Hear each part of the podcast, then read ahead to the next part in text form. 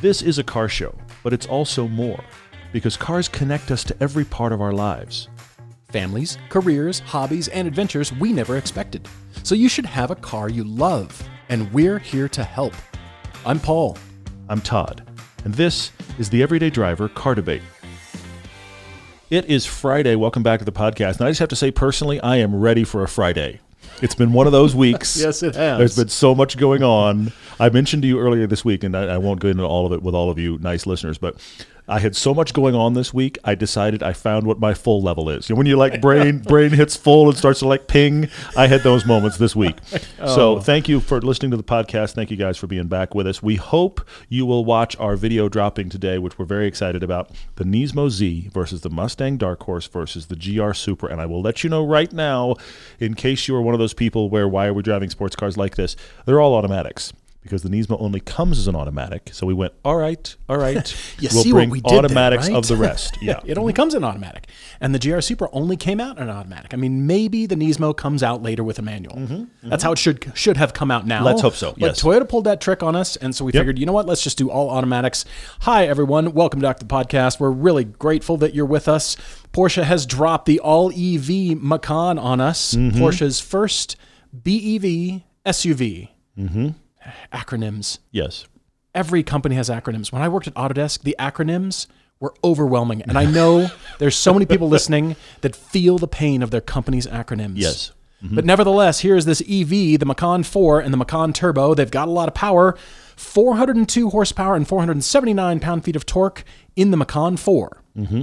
630 horsepower and 833 pound feet of torque in the Macan Turbo that is not a turbo. It's not a compressor Well, the anymore, Macan- everybody. It's just a marketing The term. Macan 4 is also not a four cylinder. I'm just going to put it It's out not there. I mean- four-cylinder. I mean, it's, It's- all-wheel drive. drive, I understand, so, but okay. yeah. So we've got all-wheel drive maybe, and then turbo, and then it's they all have rear-wheel steering, which is interesting. Yes. They all have super high-capacity batteries for high-speed charging. If you can find a good high- high-speed charger, one of the interesting things I think is fascinating is Porsche clearly had big pictures of the Model Y on the wall with You the stats think? listed beside it because this is they're, they're making a big deal of the fact that this is both faster and quicker than the Tesla Model Y performance. What I mean by that is the 0 to 60 of the turbo is faster and the top speed is higher. I'm sure Tesla's just going to roll over and be like, well, they got us. I'm sure that's going to happen. Oh, man, Porsche came through and we're, we're sunk, guys. Well, the- Everybody should just go home. The Model Y is one of the best selling vehicles in the world, which I think is fascinating because, brief side rant here. Generally, if you think about, look back through stats, the vehicles that are best selling in the world are rarely the best to drive. they are one of those vehicles. Camrys, Camrys, F 150s. Yes, the Taurus. Oh, Think about it seriously. Think about the vehicles that have been like the worldwide I massive haven't bestsellers. said that word. And generally, they are not great to drive. They are those those vehicles that do a really good job of being like sevens in every category. Sevens, maybe eights in every category. Yeah. That's what they do. Okay, they aren't outstanding in anything. Keep in mind the Tesla Model Y, which I think is the least interesting product that Tesla makes, is the Model Y. It's the one I would take last. Yes. But it is one of the, Solar best shingles are the most interesting product. Sorry. it is the best selling vehicle, uh, one of the best selling vehicles in the world. So Porsche clearly has seen that market and gone, that's a market we can can feed into, and now they get to brag about it being, I don't know, bigger, better, faster, whatever. Look, I haven't seen too many res- reports on the actual range. Of course, your range may vary. Uh, it will. it vary, depends yes. on the conditions and it depends on how you drive it. But they're claiming 4,400 pounds of towing for the Macan. And right now on Porsche's newsroom, I am seeing for the Macan 4 613 kilometers of range, which is 380 miles, Mm-hmm.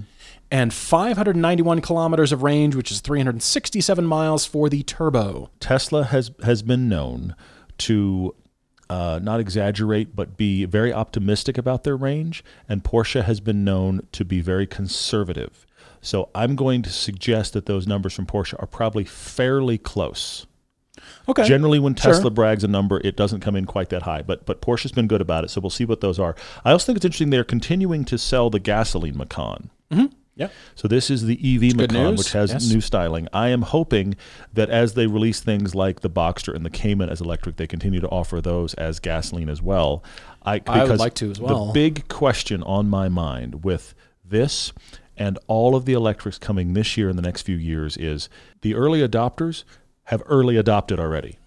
Okay, so Yeah, so so now we're getting into how many general people actually want one, and the larger problem with EVs is how many can afford one. I saw one article that was talking about how for Porsche this is really affordable. I was like, yes, but the base one's eighty grand. And the turbo starts at one hundred and six thousand nine hundred fifty dollars. So we're still not an electric car for the masses at all. This is interesting and all, and I want to drive it, but I don't know that the take up is going to be huge on this vehicle in, in the in the grand scheme. And and, I, and I'm not even just pointing out the Macan EV. I'm just saying I'm very curious to see the actual sales life of electric vehicles over the next year. Well, Tesla just revised their quarterly estimates. Things are, I think, more getting more aligned with reality. Is Weird. uh, Huh. is what I'm I'm seeing. But this is built on the Volkswagen PPE Mm-hmm. modular EV platform. Currently, it's not shared by too much. But you know it's coming. It's only the Audi A6 e-tron and the Q6 e-tron right now, but as you said, more might be coming with the Cayman and Boxster because they're also looking at this platform for the 718 GT4 E performance version Okay, sure. with the same platform. So my big issue with it, without having driven it, is that this will be just like the Audi version and the Volkswagen version and the runs Saturn version and the sorry, The sa- but you know what I mean. it's going to be the That's not Saturn and the. Pontiac and the Chevy and Yes, the GMC. you're not It'll be the Cadillac and the. You're not wrong. I'm I mean, mm-hmm. worried about that. So you look at the styling and you can see it. What looks like a cool body kit because it sits low, it Mm-hmm. looks very substantial. The designers played a trick again, and designers are being tasked with doing this more and more to hide the visual mass of EVs because Mm-hmm. of that skateboard platform. And so that entire lower rocker, a significant portion of it, front and rear and the rockers on the side, that is all blacked out. So it gives a visual light weight to the car, but if you look at it, it actually looks pretty heavy. It looks like it's already wearing an aftermarket body kit, but that is the battery. That's the floor of the car right there that it's trying to hide, and it ju- it's changed the proportion. So it, it not only will it be heavy, it looks heavy to my mm-hmm. eye mm-hmm. there's no real way to get around it. And I do think they've done a great job on evolutionary styling. It does feel very Porsche to me, but my big issue is will it drive like a Porsche? Will it feel like what we all know Porsches to be like? Well, and also to the point you made before, will it drive different than the things that shares the platform? Because that is something I'm I'm, genuinely concerned about Yes. here. I agree with that. Now, at least the prior Macan was related to the Q5, and they definitely felt different.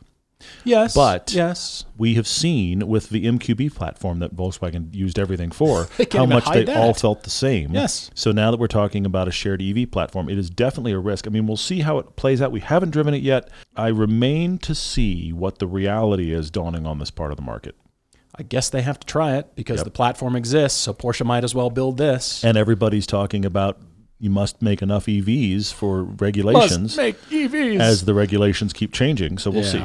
Well, I mentioned Cadillac, and they have just updated the CT5 Blackwing with a big interior display, just like the Escalade. Which is awesome because that's a great actual interior. It it's is. a really good, good. display. You know what? We still Yeah. haven't driven that, and this I think gives us reason to drive that new model. I would like to drive the updated version because that's the right. That's the one that we sure. need to Yeah, get it'd be good. into. But also, Cadillac just qualified one and two in the GTP class for the 2024 Daytona 24 Hours race. That will be the 27th and 28th of January 2024. Hmm.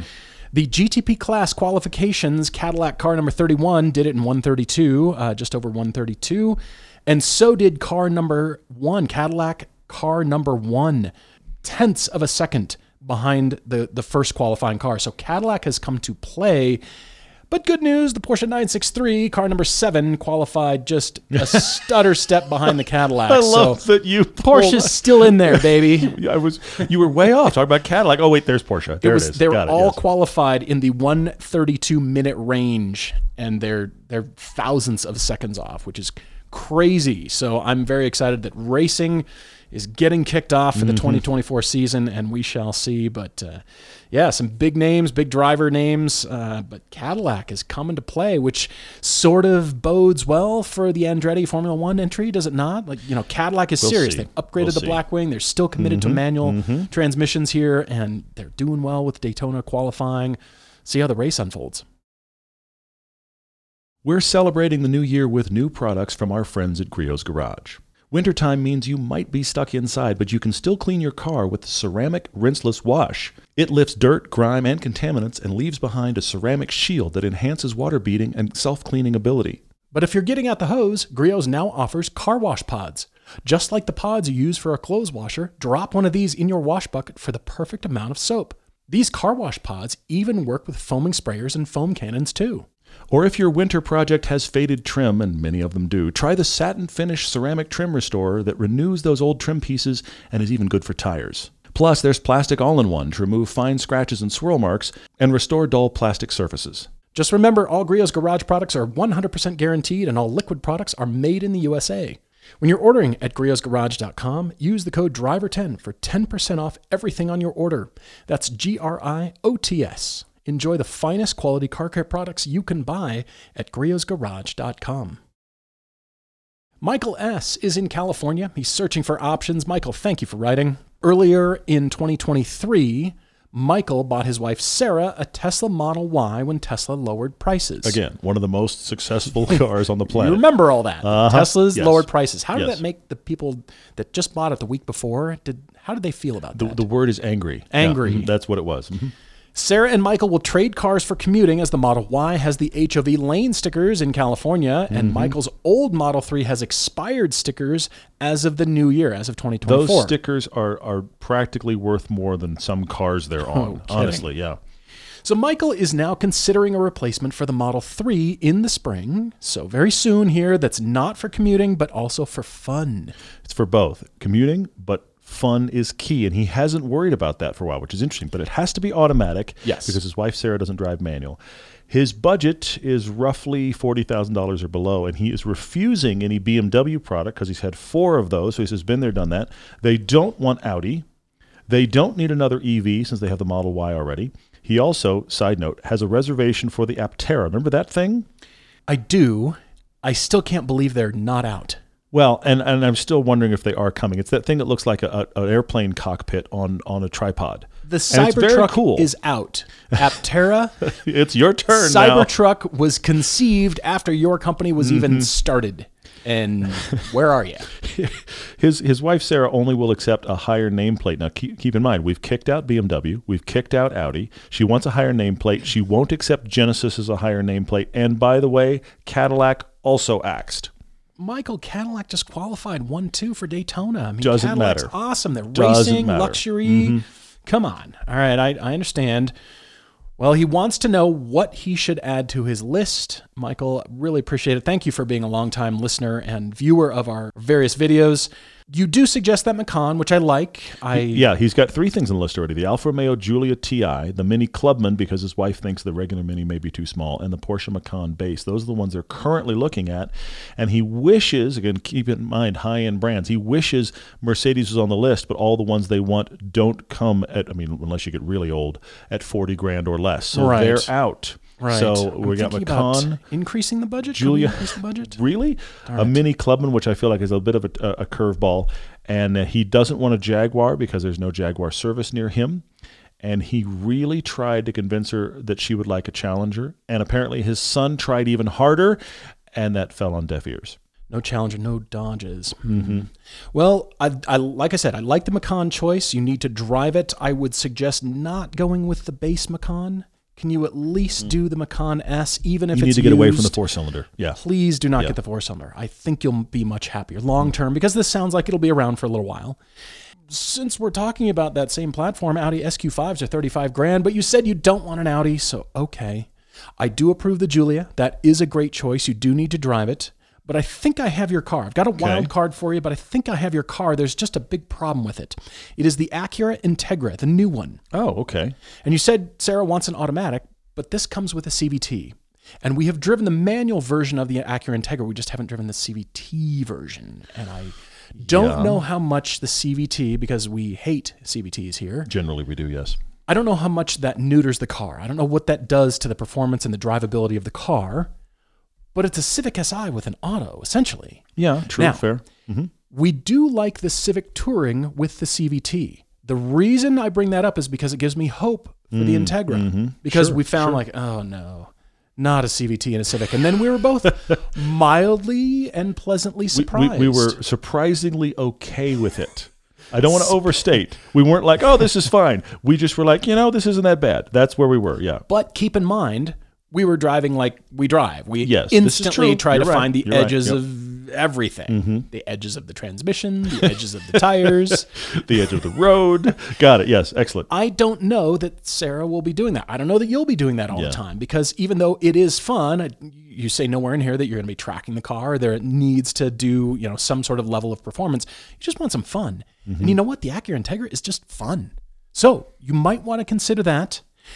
But my wild card for you, there's another Okay. big problem with it, and you'll know instantly. It is the GR Supra, but it's the 2.0. Hmm, okay. They come with an eight speed auto. Good news. But I know they're a BMW engine and you've had it with BMWs.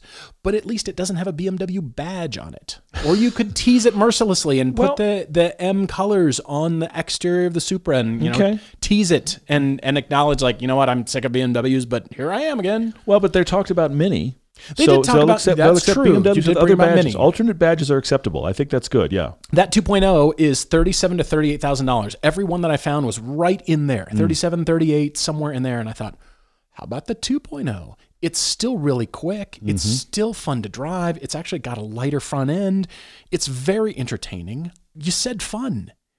Could you entertain a Supra?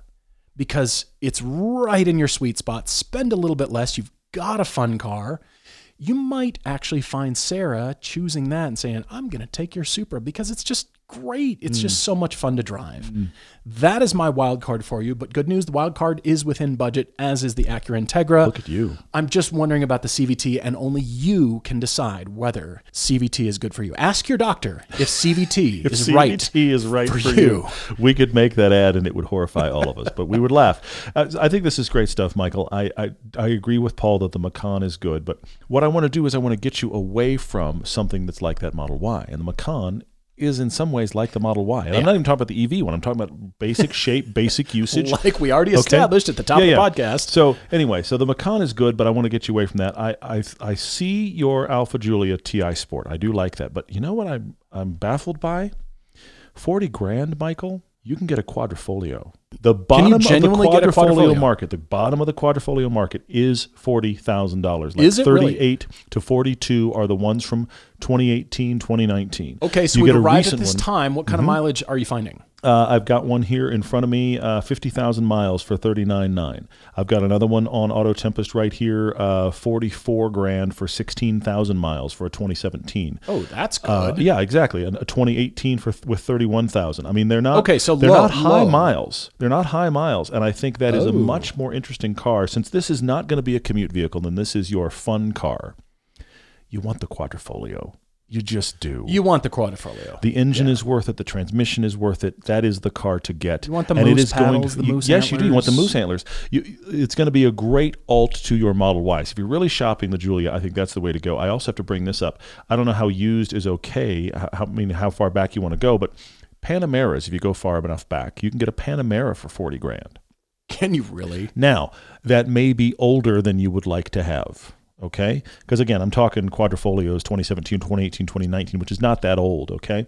The Panamera is going to be older than that for 40 grand. So that concerns me a little bit. And then I have a wild card. Okay, good. You want a executive flashy badge, automatic, good to drive, is around forty dollars. Mm-hmm. You can actually get one, and your wife will enjoy it, and it'll do like hauling duties if need be. You know what works here? Acura. You went Acura. I'm going there as well. The TLX Type S. Can you get Type S's You can 40 get used ones for forty grand. Oh, That Michael, get the TLX. phenomenal car. Now, Oh, forget the, the. Integra. If you can get thing. that for 40, forget the Integra. We have complained about the lack of backseat space. If you're not trees like us, it's a perfectly acceptable family car, and it isn't going to be your primary family car. That's, That's why you have the Model Y.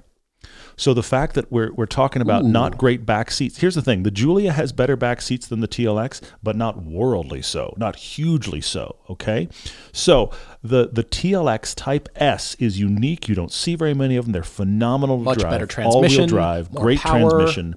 I think the TLX Type S is a really serious wild card contender. If I had to give Oh, you yeah. top two, Michael, it's the TLX Type S or a used Quadrifoglio. Get away from the feel of the Model Y. Have that and something totally different. Oh, I like that. Even if you have to bring a little bit more money, I think it's absolutely worth it. Michael, forget what I said. Don't get the Integra. I mean, I still like my Supra idea because it's fun and It is flashy. fun. No, I do like that a lot. It's kind of interesting. But I do like the Acura idea, the Type S. If you can genuinely do it, even if it's 45, I didn't find I still say it's lot, worth it. but they are out there. They are out there because the Oh, problem is look hard. Acura, here's the thing: Acura doesn't have a whole lot of first buyers. Acura has almost no second buyers. Just as a brand, people don't think Acura when they shop used cars, and so they Uh-huh. Which they almost should. absolutely. So they almost always are undervalued, not because of how they'll run or how good they are, but people that's just not a second car buyer. Yeah. Holy cow. All right, Michael, you've got some driving and shopping to do. We wish you all the best in your sleuthing. Write to us if you've got a debate just like Michael and Sarah. EverydayDriverTV at gmail.com for all your Topic Tuesdays, your car debates, and your car conclusions. We're very excited to announce a new partnership with Battery Tender. If you park your car for any length of time, you need it to start. The last thing you want to hear is the labored whine of a dead battery.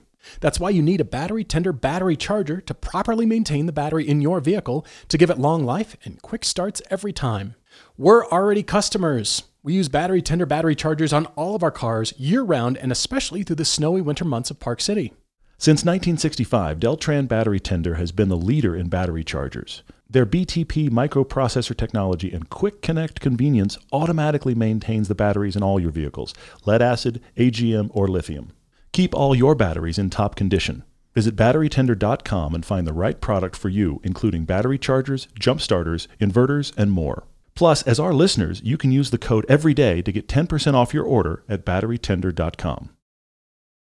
Louis is in California. He's writing to us after listening for years. Louis, thank you so much. Yeah, thanks for being with us, man. We've kept you company on long drives and commutes, and we enjoy dropping car. We we enjoy getting car knowledge dropped on us. Yeah, he says we drop it on him. I'm I'm glad because you know we're always learning as well. Yeah. Louis recently moved to California, but finds himself several hours. Oh, within California. Sorry, Yeah, he moved to somewhere else in California. in California. Mm-hmm. He now finds himself several hours from the nearest track, and he left behind that the car enthusiast friends that he had made. But he can't complain about the new city, and luckily he's got an existing friend group in his new spot. Good.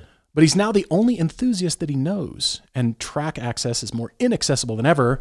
He realized that about six months in, he was not really driving on track or the killer canyons that he used to have at his hmm. disposal.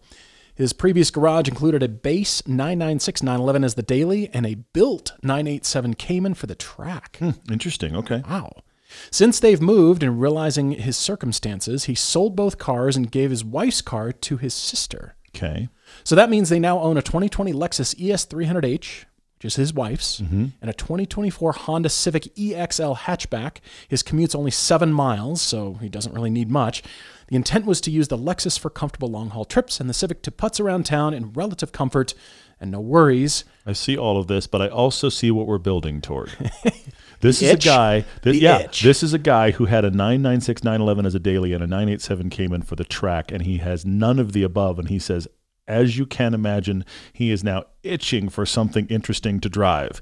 He said Hmm. he's owned a lot of cool stuff: an E46 BMW, an E90 M3, an S2000, a The, good, the good ones. Uh, yes, an NC2 Miata, multiple Porsches, an older Civic Si. He's had a lot of stuff that he's thoroughly enjoyed. So he says, okay, with where he is in life and his need for a fun car, he realizes I don't really need like a focused sports sports car. But he has no fun driving in his life. So what he thinks he needs is a grand touring car. He's hmm. not going to be driving at like hmm. track 10 tenths. So what's a really good back road cruiser he's not going to dislike while he's enjoying it? He said it'd be great to be a convertible. It's just not a dedicated sports car, something he and his wife can enjoy top down. He's thinking about Pacific Coast Highway drives at sunset. Now that is awesome, by the pretty way. awesome. That is fantastic. And you're right. We have driven a few cars. I remember the um, Alfa 4C oh, yeah. in yeah. Spider. Spider form. Yeah. The best drive I've ever had in that car was on PCH, driving it like seven tenths.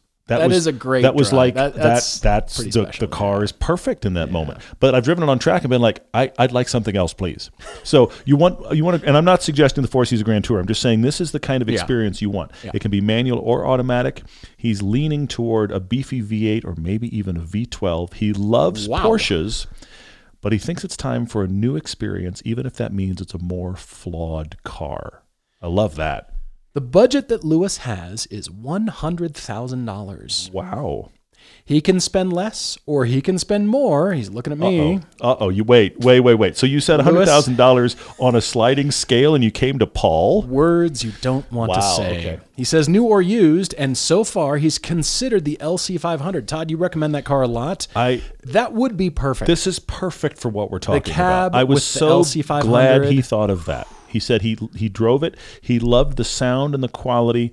It's a bit ponderous. This is not a sharp car. It's not. It's not a sharp car. it's like driving a spoon. but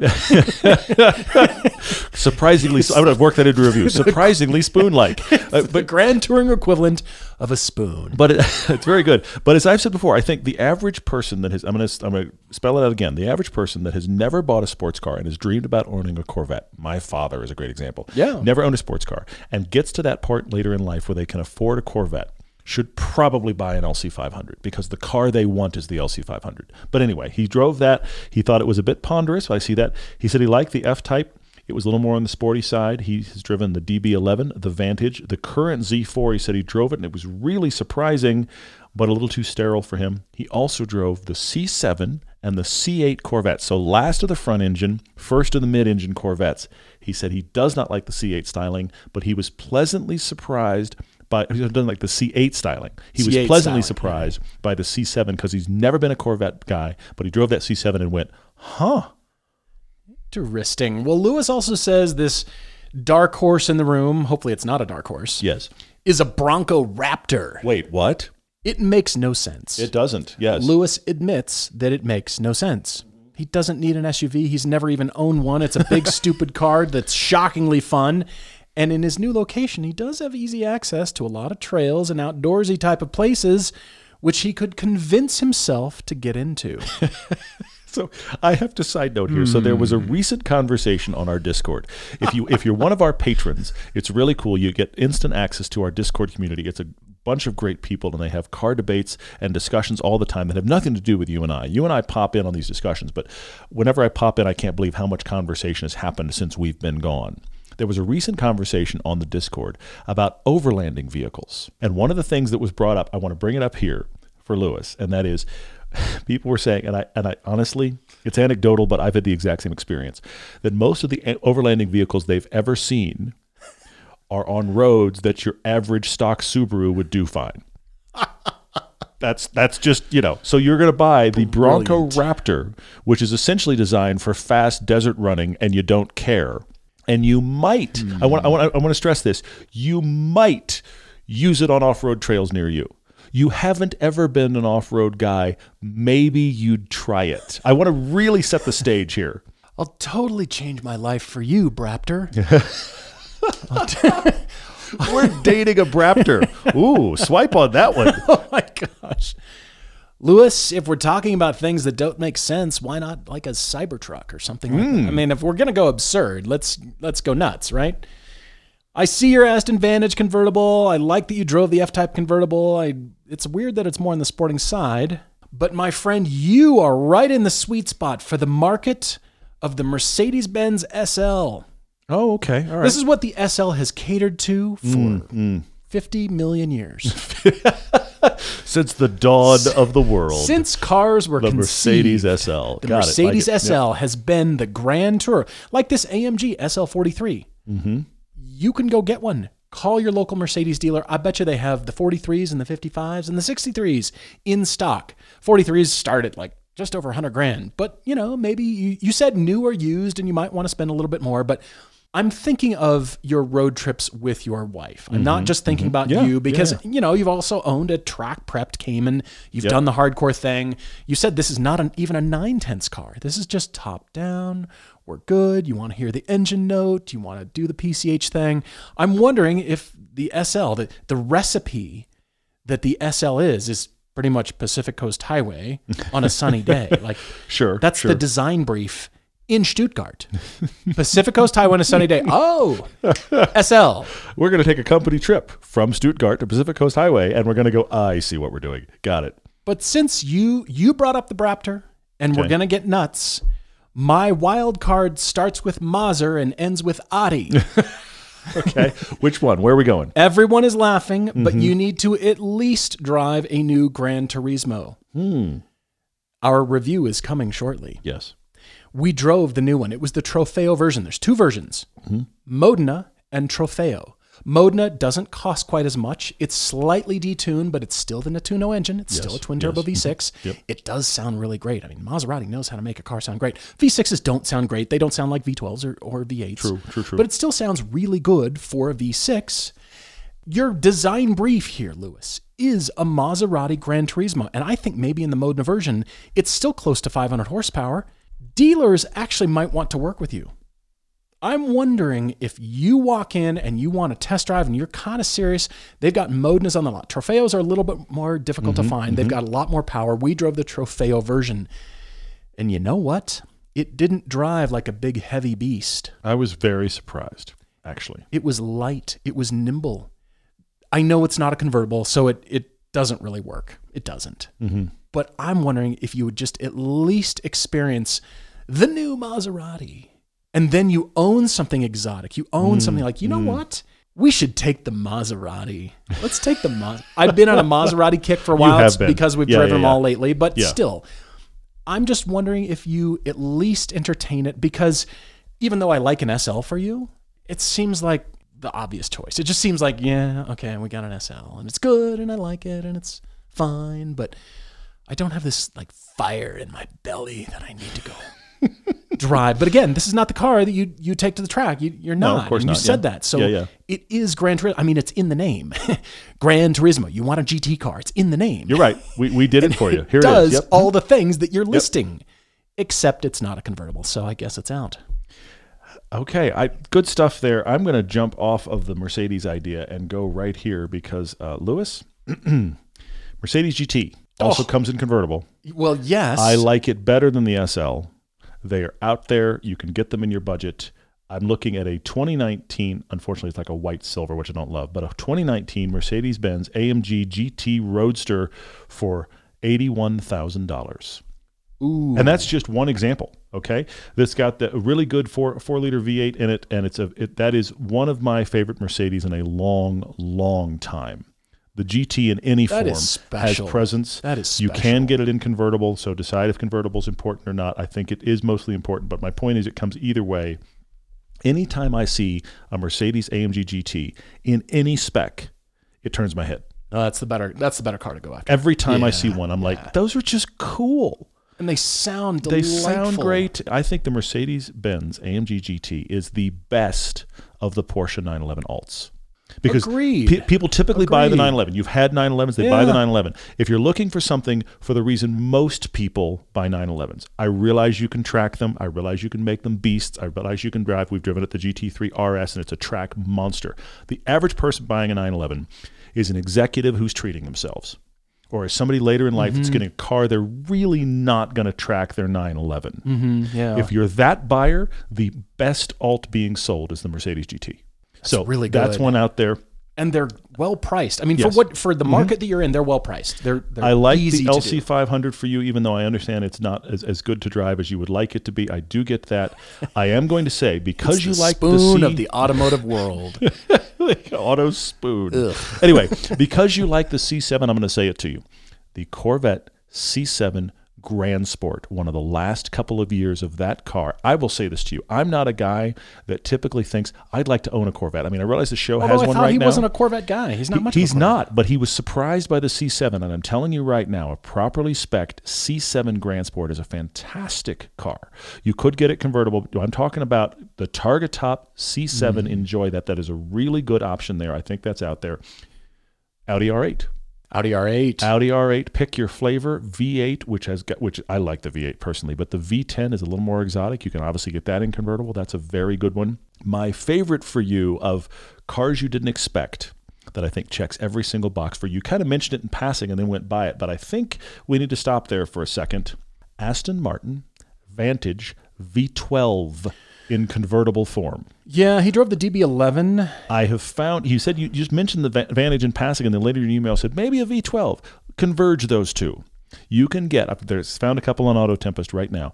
You can get an Aston Martin Vantage V12 Roadster. That is a car that is never coming back. That is the smaller Aston with the big, angry, wonderful sounding V12 in convertible form. That should definitely be considered. And then I have one wild card, and hmm. it's a wild card because it's not a convertible, but it's also not a car that you're going to see coming and going. And I think you would love it in GT form. I wonder if it might head toward the LC500 where you're impressed, but you wish it was a little sharper. But that is the updated, recent, just finished selling it Acura NSX. Interesting. I think for the top down fun, you want Mercedes GT, Audi R8, or the Vantage V12, but the Acura NSX is out there. The NSX is like the spork. it's a little bit sharper spoon with some pointy bits. Yes. Is it Uh-huh. not? Yeah. The NSX. Worth a drive. Louis, you've got a lot of driving to do. You've got a plan forming. I can feel it. Please let us know what you end up buying, what strikes you, and what doesn't, and, and list your reasons. We love hearing car conclusions.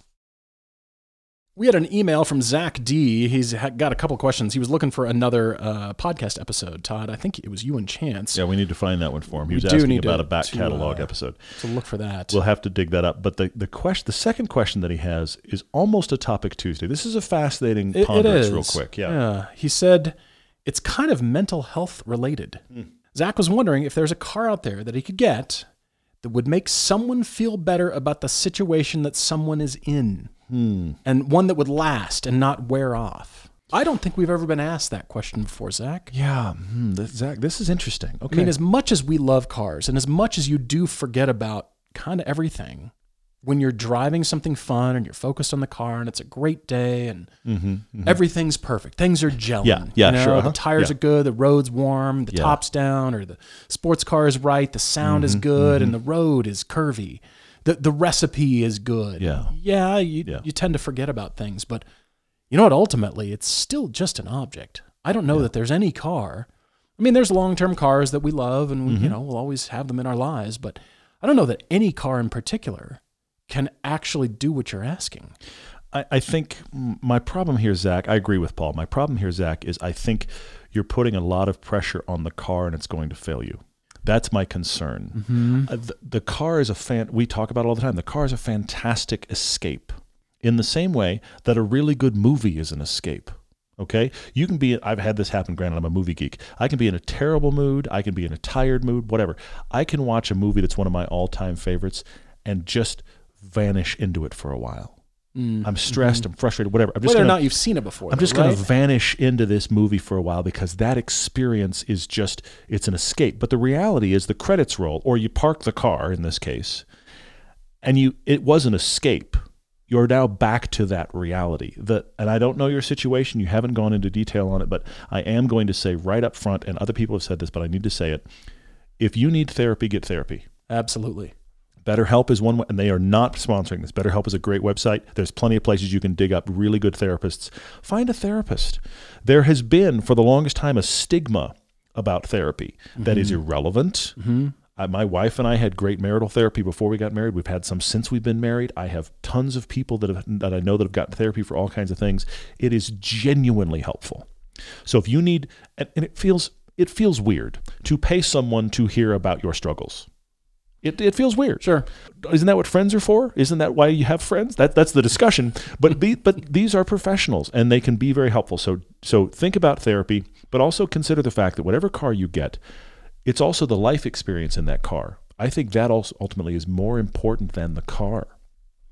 Get something Agreed. where it's it may not be perfect, but you're going to be able to enjoy this experience regularly because you have that car. You're I'm just from our prior uh, debate we had. You get to drive the PCH a lot, but the car's not perfect. But you're driving on PCH. Exactly. Okay, that's going to be okay. Dang this I- motorhome on Seriously, PCH. I, I don't want you to get a car that you feel like is perfect, but then you realize that all you do is sit in traffic in it because you're going to hate that car before very long. so I, I want you to balance these things out. Ultimately, what we're saying is the car can't fix it. The car can offer respite, Mm-hmm. but it can't fix. And then I also think because we all have this terrible car disease. You have a car for a while and you do kind of get over it. Mm-hmm. Whatever it is. Sure. I mean, as much as I like my. Lotus Elise and I like it and I love every time I get to drive it, I still drive other things and go, should I get this? Yeah. It never ends. It never ends. It doesn't. And Zach, there is no material object that can bring you happiness in mm-hmm. life. Yeah. That- no, I'll say that can bring you deep joy. Mm-hmm. Things can bring you happiness at certain moments in time. Mm. And I will hmm. tell you, Zach, that my grandfather lived to age 102, and something that my whole family noticed for his whole life was that he always had something on the calendar at least six months out. A little thing he was traveling to. Mm, yeah, that's I'm right. going to a board meeting. He was right. on the board of so many things as a retired man, but he's like, "Oh yeah, I've got that meeting, and you know what? I'm going to stop here and see friends over there." And he always had a trip planned, Mm. something to look forward to. So how could you tie that to cars? You know what? It isn't about the car, as Todd said. It's about the experience, because it's a bit of an escape. Yeah, for sure. Absolutely. Yeah. Could you plan three or four experiences throughout the year that you've Mm-hmm. got something on the calendar to look forward to? I can't wait. We're Yeah, looking forward to yeah. that. And then when we get back, okay, we've had that trip. And you know what? The next one's in four months. I can't wait because we're going here to a new place and Yeah. we're renting a car from somewhere. It doesn't matter what it is at that point. It's just you're Mm. enjoying the experience in a car. That's what I think could actually start towards alleviating what you're asking for. But again, yeah. there's not a material object on the planet that can bring you deep seated joy in your life. Mm. And as Todd said, definitely a, a therapist can help in that area.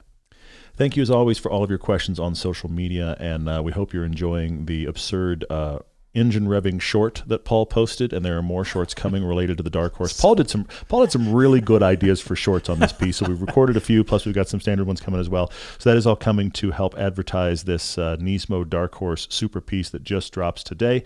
So that's going on. I'm going to start with Facebook. Seth Kleinman. He's not really asking a question, but he kind of is. He says, "Can somebody please tell Auto Tempest to stop including dual clutch transmissions or PDK cars in his search for manual transmission vehicles?" And I hear you, Seth, but I'm going to pivot, and that is this is not Auto Tempest's fault. This is the person putting in the submission that says, well, it's a shiftable automatic, so it's a manual. Yeah. No, it's not. I guarantee you, if I, I wish that Auto Tempest had some sort of thing where they could run the filter and be like, no, it isn't. But the, They should the- like but- scrape the interior photo and be like, oh, it, I see three pedals. yeah, don't we have AI to do this now? Yes. Don't we have AI to be like, there's only two pedals there. I'm sorry, this is not a, this is not a manual. The the problem is the person putting it in, and I hate how many people hear the word manually shiftable automatic and go, well, that just means manual transmission. Oh gosh. Jake's on a plane on Instagram says Apple's electric car has been delayed again. Since Apple has, well, I guess all the money. I think they do have all the money. They, they've got all the money, right? Mm-hmm. Jake doubts funding is the issue. So, other than money, what do we think is the biggest barrier when trying to bring a car to market? Well, you know, I actually, Jake, I kind of ran into this very thing towards the end of my Autodesk career when we started having at various automotive industry events. People from Apple showed up. Ah. And we're like, uh huh, you're welcome here. We'll talk about interior design and exterior styling, and we'll talk about the tools used for professional car designers. And the people from Apple are here. And every time we cornered them, they were like, we make iPhones. Like, uh huh. sure, you don't. But ever since Steve Jobs passed, I feel like Apple has kind of struggled in the innovation department. Steve was a magician. Yeah. But ever since then, I feel like each incremental, like it's been okay, it's kind of the same, you know, new chip, new mm-hmm. upgrades, Sure, sure. but massive innovation. And that's what I think Apple wants to do because when they enter a market like this, a market they don't exist in currently, yeah. think about all the hurdles. How are you going to sell it? Where do you service it? Yeah, yeah. Who's our customer? Is it just everybody who already owns an iPhone and an iMac and all mm-hmm, that stuff? Mm-hmm. But you should go read James Dyson's experience with trying to bring a car to market Oh, that's good. because That's James is an incredible product designer and mm-hmm. inventor. Mm-hmm. The man is brilliant. Yeah, yeah. And he tried to found a car company. Yep. Spent over $600 million of his own money Yep. and decided to close up shop. He stopped Yeah. doing it because of all the the what he found that he wanted, the standards he wanted to Yeah. meet, Yeah. couldn't be done for the goals and the budget that he also wanted to meet over here. One had to give, and he shut it down after spending more than six hundred million dollars for it to go nowhere. I know that people of Apple have realized this and gone, hmm, let's not do that. If we're going to do this, it's going to take a while. Yeah. It's not a money thing. It wasn't for James Dyson. Yeah. He's got plenty of money, but it's def- redefining the entire brand. If you're going to do something like a car, this redefines everything that everybody knows about pretty much like the world's second or third most valuable company. Excellent point. And also, it is a much bigger pivot than the phone was. On the surface, yesterday Apple was a computer company, today it's a phone company. On the surface. But then when you drill down, they've made a mini computer for your pocket. Mm-hmm. Ultimately, it is the same business. It's it's a new usage, but it's the same business. This drives like my iPhone. Seriously, yeah, exactly, exactly. why is that? Oh, that's why. But but car, we've talked about this before. Cars, because of the safety reality, because of the all of the things about the fact that they move and move people in them, Yeah. there are so many other safety concerns that are a complete and utter pivot from anything related to software and computing. You don't have to package people in an iPhone. You don't. There's no pinch points. There's no pinch points, and and and if you throw your iPhone across the room, unless you hit somebody else in the office, no one's injured. Okay, so so there's a lot of that that kind of stuff, and then you also brought up this point, Paul, and I think it's excellent and can't be overstated. When they entered the phone market, they entered the phone market with a revolutionary product. Yes. So the expectation is if you're going to bring out a car, it needs to be a revolution. And you can see how much of a revolution truly Tesla was to the market. But Apple has to be that much and more. To be Apple releasing a car, Yeah. and if they release a car that's like a well, yeah, but you know what? Uh, Kia makes a better EV than that, and and Teslas are far superior. Yes. That's a fail. yeah. So on on the other level, when you think about it, they print money off of iPhones. Mm-hmm. So why not keep printing money? I mean, just think of the, the charging network because it'll probably be a The BEV. everything. Yes. Uh huh. Yeah. The for sure. dealership. I mean, will Apple stores like will you buy, order? Oh, your your your iCars around back. Yes. Uh huh. Does does you the flip it over to plug it in? does the Genius Bar now work as your mechanic? Oh, Oh, that's a terrible idea, isn't it? Genius Bar employees are going to have to become car nerds. Oh man, they that's already aren't. that's horrifying. The ramifications are endless. Uh, There's, you know, all of the this stuff has to be brought up, and then there's the mood board. We haven't even gotten to the mood board Mm-hmm. We- yet. We, don't even know what what shape and color of khaki pants and beanie the guy wears that buys our car. We have no idea. What what kind of guitar does he play? Is it a tw- six string or a twelve string? I don't even know. Who knows? Which version of Kumbaya does he sing by the fire? We have questions. I, am just saying. These are important. Eddie Murphy on Facebook asks, "How much do we think manufacturers pay attention to car journalists?" Hmm. As the journalists are rating and driving current cars on market, manufacturers are years ahead on the next product. You're right, but even though a car is out there and on the market, that doesn't mean development has stopped. Agreed. There's still new models. There's still changes being made. Hence the Cadillac CT5 Blackwing with the new screen. True. Mm-hmm. Same car, but they've introduced to get more sales, to juice the sales out of it. Well, we've got a new interior. Old Blackwing owners are furious, but maybe they'll upgrade. They do still have a not. Blackwing though, which They is still, good. they Yeah, still do. uh-huh. I do think that manufacturers would never tell us. Mm-hmm. And I know they do, but they're never going to say, well, we listen to everybody because, man, these people it's like free product testing. True. Uh, There's an entire channel, there's an entire website full of channels yeah. doing product testing for all Yeah. of our cars. And they would probably pay attention to a lot of it and secretly take that to heart because those reviews are not just relevant for the current model, as you said, they're still relevant for, oh, so that's what they're looking for in sports cars. Oh, so that's what they're looking for in a truck. Agreed. Huh. Agreed. So SUVs need to do blank. We should keep that in mind on this new model that we're developing that Mm-hmm. not out yet. But if they admit publicly that they listen to journalists, that would be bad. It's interesting you bring that up They'd be because embarrassed. we actually have one direct example of this happening that speaks to everything Paul's saying. I, I do think that they are paying attention because they watch the pitfalls of others. I think they do. They watch pitfalls Well, that others. guy fell in. And I Let's also think, but I that. also think that manufacturers are paying attention not just to car journalists, but to consensus of critique. If car journalists Yes. and the and the audience are all saying the same thing, I'm going to give you a direct I example I think I know where you're going. then changes happen. I'll give you a direct example from us personally, and I am not. Please, please zoom out. I am not claiming that what Paul and I said was paramount, but Paul and I said when we first drove the last generation Civic Type R, Thank you. it had a slider volume knob. And it was one of the most annoying volumes ever. It wasn't even a knob; it was just this slider thing on the screen. It was awful. It was the same thing on the steering wheel. It was bad. Okay, and we ranted about it. But I need you to understand. So did many other journalists, and so did many other consumers. Fast forward a year, we had actually been very nice to the Civic Type R. We liked it. We got a really good review of it with the the uh, Focus RS. We were very we were big, big fans. And fast forward a year, and we got a notice from Honda. They wanted to send us a Civic Type R for a test drive, and we said we've already done a lot of content on this. This this was this Yeah. was our, our press fleet person. Like they, Honda wants you to do a Civic Type R. We were like, yeah, but we've done a lot of content on that. It's kind of been done. And they said, no, no, no. We've specifically had Honda tell us the everyday driver guys need to drive this. And we were like, okay. So it showed up Sure. the next the next model year of the Civic Type R that we'd just done a bunch of content on, and we started laughing because it had a volume knob, and it was called out in the documentation. Now with a volume knob, it's not just us, but they were paying attention to the general consensus of this volume idea not good, and they put a knob in, and they wanted people to know. journalists will discover something and other journalists will hear about it and weigh in. Mm-hmm, And if consensus happens, then yes, they're listening. But if it's, I don't like blank, or this feels weird or uncomfortable or strange, and it's just, you're kind of out there by yourself or it's an outlier, that won't get much attention. Yeah. But if it's something that, oh, well, so and so said this about it. Oh, we need to look for that when we drive that car. Mm-hmm. We need to look for this this feature. Oh, and we found the same thing. Oh, this is terrible. Or you know what? This drives way better than you think. Yeah.